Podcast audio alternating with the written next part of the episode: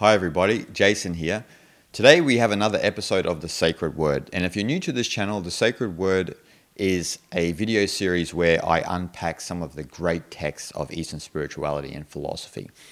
And today we've got a wonderful text which actually was number two in my top five books of 2020, and that's the Atma Bodha, a text by Shankara, and this is a translation by Swami Nikhilananda. And as I said in my top five books of 2020, this is an absolutely amazing book, even the commentary alone. But we're going to focus on the actual text of the Atma Bodha, self knowledge, by Shankaracharya. Shankara, for those who don't know what I mean by Shankaracharya. So let's have a look at this text. I'm going to read to you chapter 26 of this chapter. The soul, regarding itself as a jiva, is overcome by fear, just like the man who regards a rope as a snake. The soul regains fearlessness by realizing that it is not a jiva, but the supreme soul. There's a lot to unpack actually in this in this chapter because if you're not familiar with the terminology and you're thinking about terms like supreme soul and soul itself from a Western perspective, then that will be a mistake, right? Because that will be latent with persona. Maybe if Swami Nikhilananda would translate this now, he might actually use more Sanskrit terms like Atman or Brahman here. But because uh, he translated this back in the early 1900s, then you know he's trying to relate it somewhat to Westerners, even though we have a lot more information now, right? So when we look at this text, let's unpack this text, right? The soul regarding itself as jiva is overcome by fear. Now, what it means by soul here is Atman, right? Atman is undifferentiated consciousness within all of us. It's that non dual reality, it's undifferentiated, right? And now, that undifferentiated consciousness, Atman, is identical with Brahman. This is fundamental understanding in Vedanta and Advaita Vedanta, especially, is that the Atman which is within all of us, is identical with Brahman, the ultimate reality, the undifferentiated ultimate reality, uh, which is what we would term maybe in English as the Godhead, not God itself. Because when we think, when in, the, in the West, when we think of God, a lot of people think of a, a Lord, right? Someone, a, a, a being lording it over the world and judging you according to the way you're behaving and so forth and so on. It's a very a political uh, view of the universe. But when you look at uh, Hinduism, and you look at Brahman, and same as in Taoism, when you look at Tao, these are undif- the undifferentiated d- divine energy of the universe. You call it whatever you will, but it's it's an ultimate reality, right? It's the ultimate reality beyond everything, especially beyond the mind. And so, in that first line, it says the soul, the Atman, regarding itself as a jiva, is overcome by fear. Jiva here in Sanskrit means persona or ego. So that which is uh, an accumulation of your environment, your culture, your society, everything that you think of as I. So when I think of myself as Jason, the Australian and born here and learned this and so forth and so on, educated like this, this is what makes a jiva this persona, right? And we all have it. We're all we're all brought into this life, and we develop this persona. And so we have this ego, this jiva, as they say in Sanskrit. And so it's saying here when the Atman regains itself as a jiva is overcome by fear, right? Why is that? Because the jiva itself feels isolated from the world, it doesn't feel connected to the world. Your persona is constantly in protection mode, in self defense. It's survival. It's in a constant state of survival and self preservation. It's trying to keep itself alive. And the essence of an ego, of a jiva, is separation. It's to fall for this illusion of separation. Where Atman is a complete understanding that there is there uh, separation is an illusion. There is no discon- disconnect between you and I and everything else. Everything is one. Everything is Brahman. All is Brahman.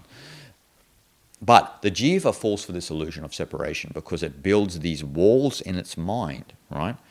Me saying I'm an Australian is a wall. Me saying I like uh, this group over that group is a wall, an illusionary boundary I've built in my mind, which then contributes to suffering and fear of other things. That's what this line is referring to, right? The first line. And then it goes on to say, just like the man who regards a rope as a snake. Now, a lot of people have probably heard me in a lot of my videos talk about the rope and a snake and, and briefly cover that. And this is often used in Vedanta, and especially Advaita Vedanta, uh, when we talk about the rope and a snake. So, what we're talking about here is that someone saw a rope, but they believed it was a snake, right? They reacted in fear because they thought that that rope was a snake. They saw a snake in the rope. So they superimposed a, an artificial reality onto, onto the way it truly is. All that it really is is a rope, right?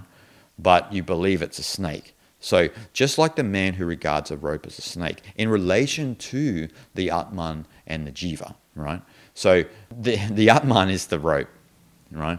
But we, we are this we have superimposed this artificial version of ourselves onto the rope, which is a snake. And so we react accordingly because we think that the rope is a snake. And we're going around and we're looking at all life, believing that life is an accumulation of egos and we're just trying to survive with millions of other egos, but we're not seeing the rope, right? The real reality is that there's only the rope, there's only the Atman but you're seeing the snake in the rope. And so you've superimposed this version of reality according to your own subjective beliefs onto an innocent reality. And we're all doing this, and we're all acting accordingly, which is causing conflict because we're operating from a state of fear. That's one of the important parts in that line. And so the next line says, The soul regains fearlessness by realizing that it is not a jiva, but the supreme soul. Now, here again, the soul, meaning the Atman, regains fearlessness by realizing that it is not a jiva, persona, but the supreme soul, the Brahman. Right? So once you've come to that recognition, that understanding that Atman is Brahman, you've begun to do the spiritual work and you've come into abidance into that deep state within yourself. You know that all is Brahman. There is only Brahman. There is only the ultimate reality. And some of the great sages are the only ones who come into contact with this because they go through intense sadhana, intense spiritual practice for lengthy periods of time to cleanse the jiva, to cleanse all of the accumulated knowledge and toxic garbage we accumulate through life that becomes this persona, this jiva, right? But once you cleanse that, then you begin to see reality as it truly is. And so, as a result, you don't live with fear. And that's what's very important in this last part of that chapter. The soul regains fearlessness by realizing that it is not jiva, but the supreme soul, the Brahman. And that is all of our own personal trajectory within Eastern spirituality and philosophy, is that path from Jiva to Brahman. Coming back to the recognition that you are fundamentally Atman, which is one with Brahman. Now, I hope you enjoyed that summary of chapter 26 of the Atma Bodha, self knowledge. Make sure you give it a like. Make sure you drop a comment below and give me your thoughts on this chapter and how it relates to yourself. Make sure you share this content with your friends. And make sure you go out and grab yourself a copy of the Atma Bodha. It's a wonderful text. I will review many other chapters on this going forward. So I hope you're all having a wonderful day, and I'll see you guys in the next video. Shanti, Shanti, Shanti.